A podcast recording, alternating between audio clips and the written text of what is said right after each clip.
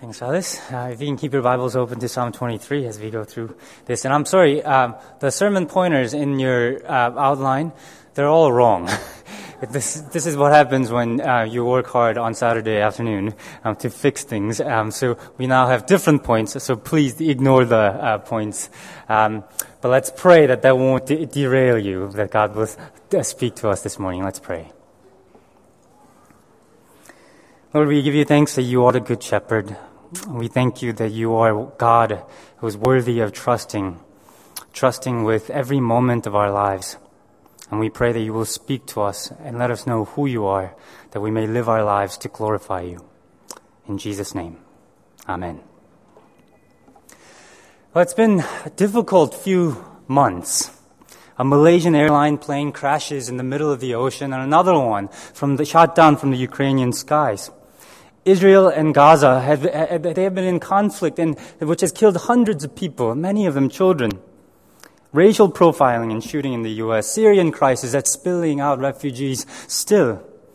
Nigerian school uh, girls kidnapped, Iraq Christians being killed and driven out. One of the most beloved movie stars, suicide. And we ask God, God, are you sure about all this? And of course, it's a legitimate question. A part of us asks because it's just hard as we face these things, as we face difficult issues in our lives.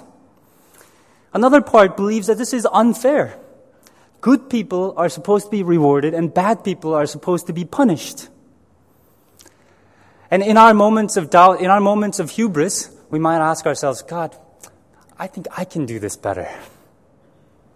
I could, we imagine a world where we could run things better than God. What do you do? What do you do when life gets tough? When things get bad? When we look at the world and think, this whole world is a disaster. My life is a disaster. Do we start questioning God? His goodness, even His existence? At these times, do we grow closer to God or do we walk away from God? I think this, this is the thing about the psalmist. Psalmist trusts God. His confidence is in God alone to lead him through the valley of shadow of death. He fears no evil because God is with him and his rod and staff comfort him. And here's a thing to remember as we go through valley of shadow of death. When the world seems bleak and dark without hope, you have to remember first that God is God and we are not. The psalmist trusts God because he had the right perspective of who God is and who he is. You see, he thought that the uh, God was his, uh, his shepherd and he the sheep. And when we confuse this, and when we think that we should be the shepherd, we could be the shepherd, we start questioning God's goodness. And you see, when Bible, when the Bible calls us his sheep, this is not a flattering statement. Sheep. Um, I remember. You, I don't know if you remember saying uh, uh, hear, um, hearing Alex say this. If sh- sheep, if they weren't domesticated, they would long have been extinct. They have no natural protection. They're fluffy. They, they can't run fast. They don't have fangs. They don't, they have many predators because they're delicious. And unfortunately, they're dumb. This past Thursday, when the church staff uh, was discussing the sermon, Keturah told the story of the time when her family was going on a, a English uh, countryside, walk around the English countryside. And they saw the sheep stuck in between the stone fence. Apparently, he wanted to see what was on the other side and he stuck his head in and, and couldn't get out. And so, Apparently, the, the, uh, the, uh, her brother and her father had to lift up the sheep and put it on the other side to rescue it. Now, everybody was slightly chuckling at the story, and I was chuckling slightly nervously because this isn't too far from the things that I did long time ago. I won't tell you exactly how many years ago, but I remember sticking my head into a fence and it's just the, you know, the, the way that your ears are shaped. It goes in well, but actually coming out is a lot more difficult. They bend easily one way, but not the other way. My point is, we are like sheep. Not just me, but all of you as well. Sure, there are sheep here that are more clever than me. Actually, clever, you would have said. But all the sheep, we are all sheep in comparison to our Lord. Even the brightest person here, even the brightest minds that the world has produced, in comparison to God's great wisdom is nothing. God sees everything and God knows all things. God knows all ways. He is the shepherd and we are the sheep.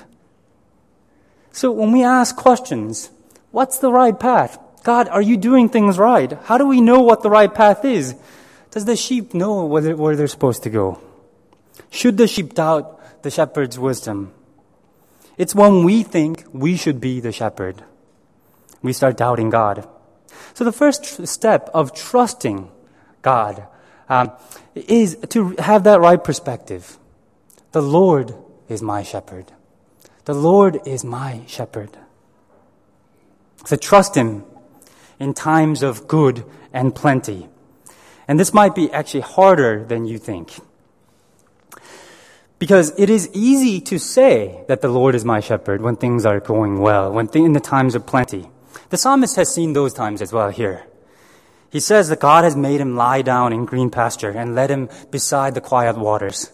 He recalls a time of refreshment when his soul was restored. Maybe it was a stretch of the time when there's nothing wrong going on in his life, when um, his career, family, relationship, church, and everything was going well, and he felt that God was so good to him that he didn't deserve it, and he was thankful. And he had that time of refreshment. God restored my soul, he says. He says God was his source of comfort, not the things that God has provided for him. And is that true for us? Is that true for us? In times of plenty, do we trust God? Is our security and comfort found in God?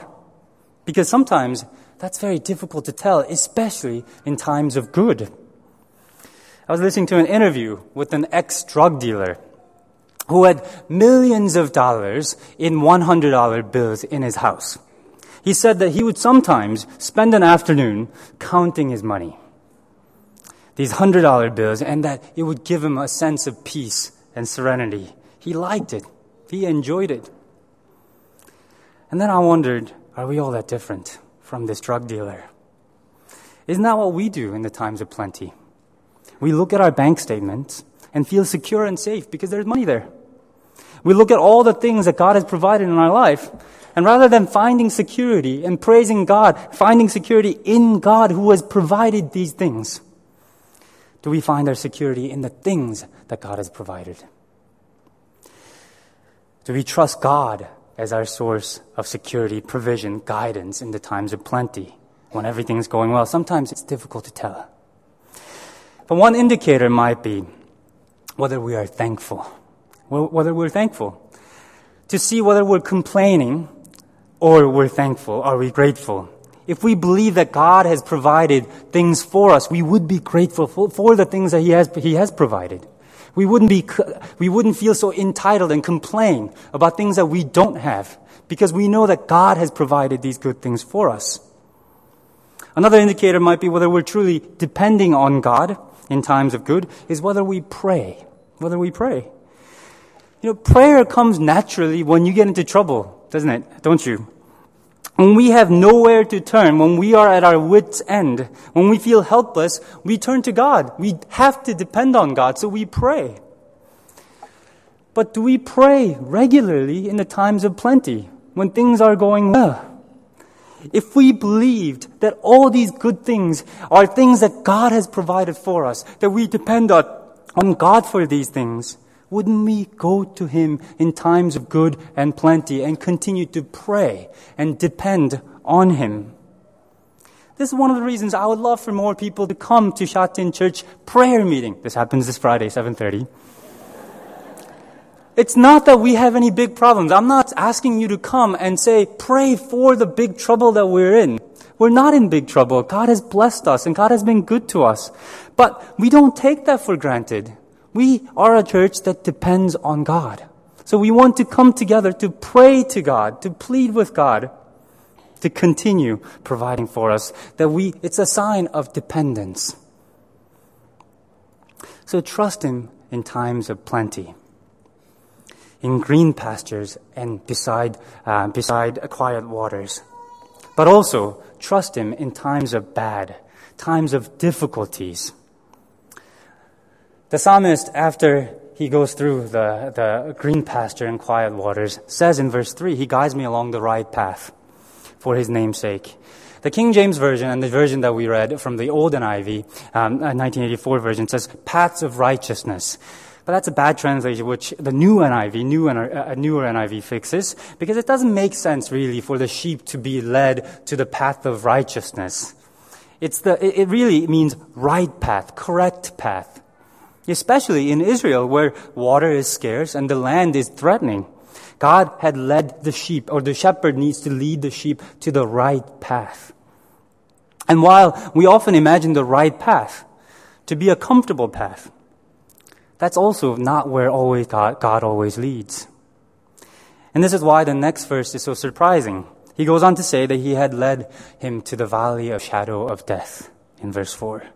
Right after he says that God leads him to the right path, he says, even though I walk through the valley of shadow of death. You see, sometimes that's the right path. He could have died there. Death's shadow could be seen and felt. It's full of darkness. Evil was lurking. There were enemies, as we see in verse 5, but God led him there. Why? I think it's because we sometimes don't really know whether we really trust in God or in things that God has provided unless we go through the valley of shadow of death. In times of good, I might say, I love God, but we might be fooling ourselves. Countless people, when difficult times come, they walk away from God. They question His existence. They question His goodness. They say that the Lord was their shepherd, but He wasn't. And the thing is, they might really have believed this in times of good. But in the times of testing, the impurities rise to the surface. So God might put us through trials, so we might become aware where really our source of confidence is. And it seems that, that that was true for this psalmist as well. Did you notice the change in the pronouns in this psalm? The first three verses, the psalmist describes God in third person, He. He provides. He, he makes me lie down. He leads me. And of course, by end of the psalm, a psalmist, God, a psalmist addresses God directly. He calls God you. You prepare a table. You anoint my head with oil. It becomes personal. And did you notice when the change of the pronoun occurs? He to you. It's in verse 4. It's in verse 4. As he walks through the valley of shadow of death, even though I walk through the valley of shadow of death, you are with me. Your rod and staff, they comfort me. It's as if there is change in perspective. It's as if he got scared. And like a child going through pitch darkness, he sidles up to the Lord and grabs him by his hand. He leans and relies on God. God no longer is a theory, but a personal source of comfort, provision, and protection. God becomes personal to him. You are with me. Bad things happen to Christians. It's just the way it is.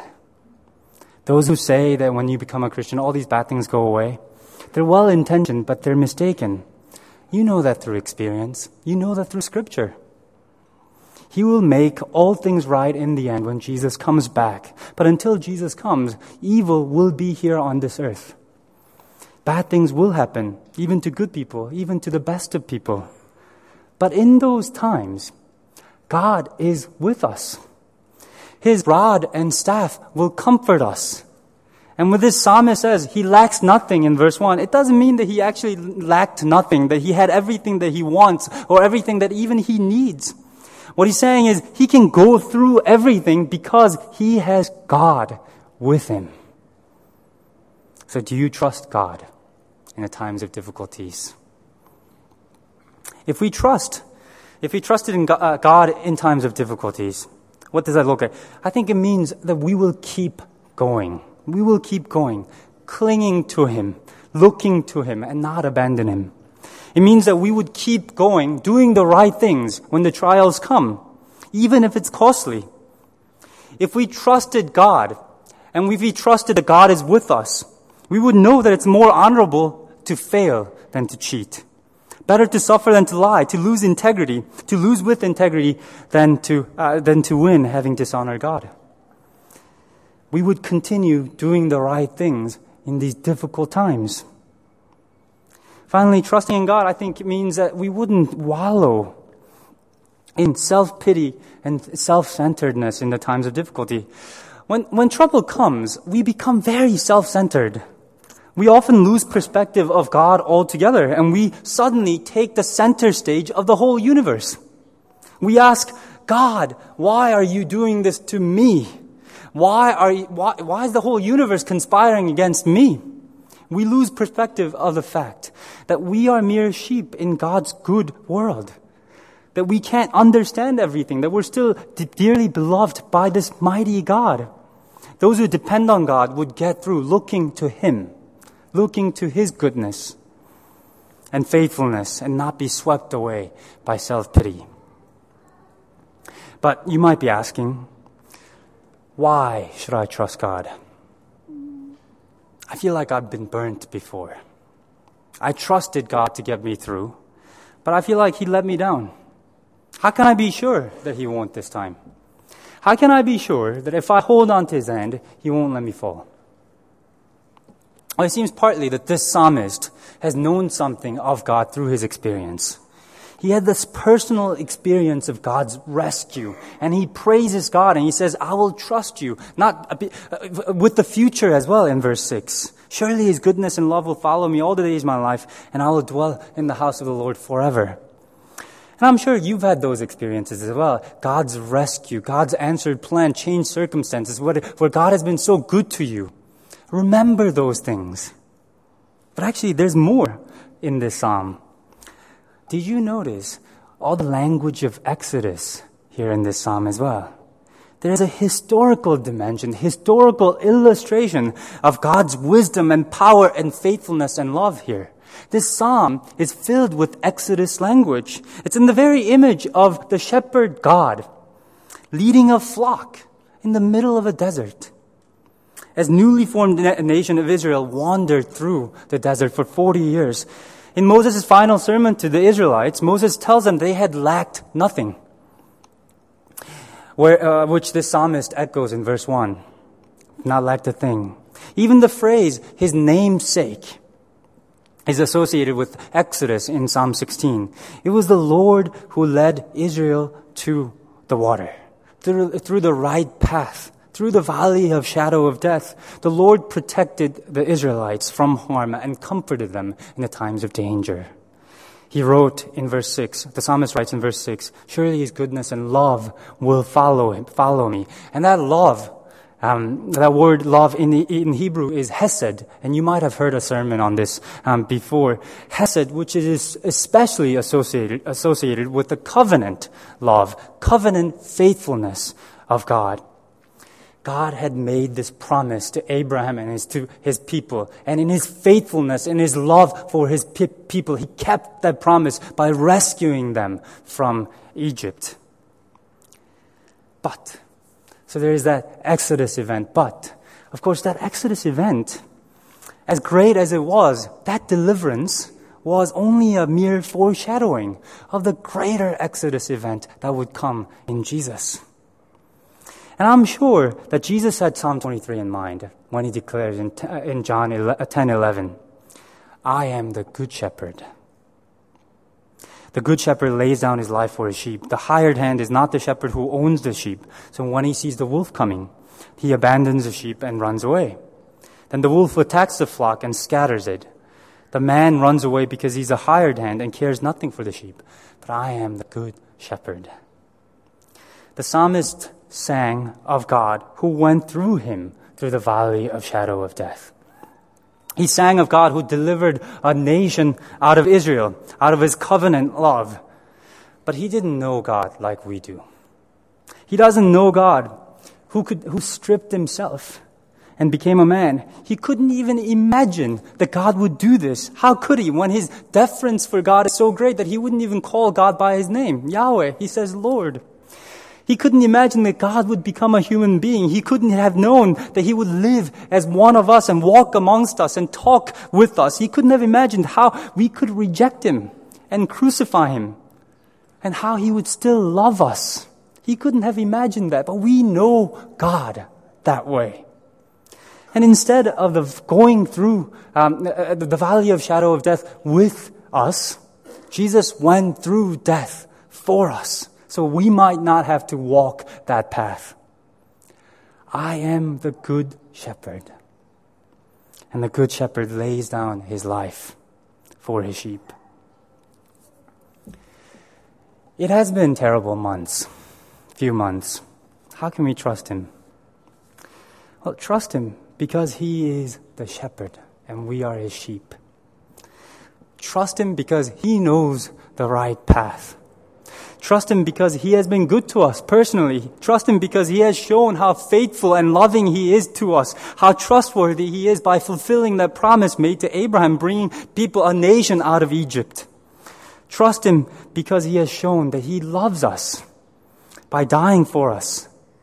And trust Him because the way that He has done that shows that the foolishness of God is wiser than human wisdom, and the weakness of God is stronger than human strength.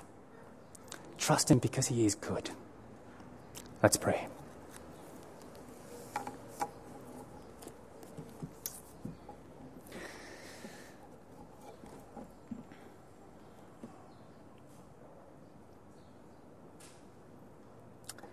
Lord, we give you thanks that you are the Good Shepherd. Lord, it has been a terrible few months with things that are happening around the world that make us question your goodness. Lord, there are people here going through things right now, difficulties that seem too difficult um, to bear. Lord, help us never to lose our perspective. Help us to know you as our shepherd. Help us to be reminded of your goodness and what you have done for us in the past, what you have done for us, as we can see in the scripture.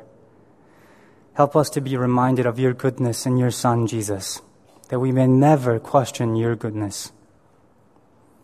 And may we trust you as we, in times of good, and as we, may we trust you as we go through the valley of shadow of death. And send us your Holy Spirit, Lord. For we are weak, so speak to us through your Spirit. In Jesus' name we pray. Amen.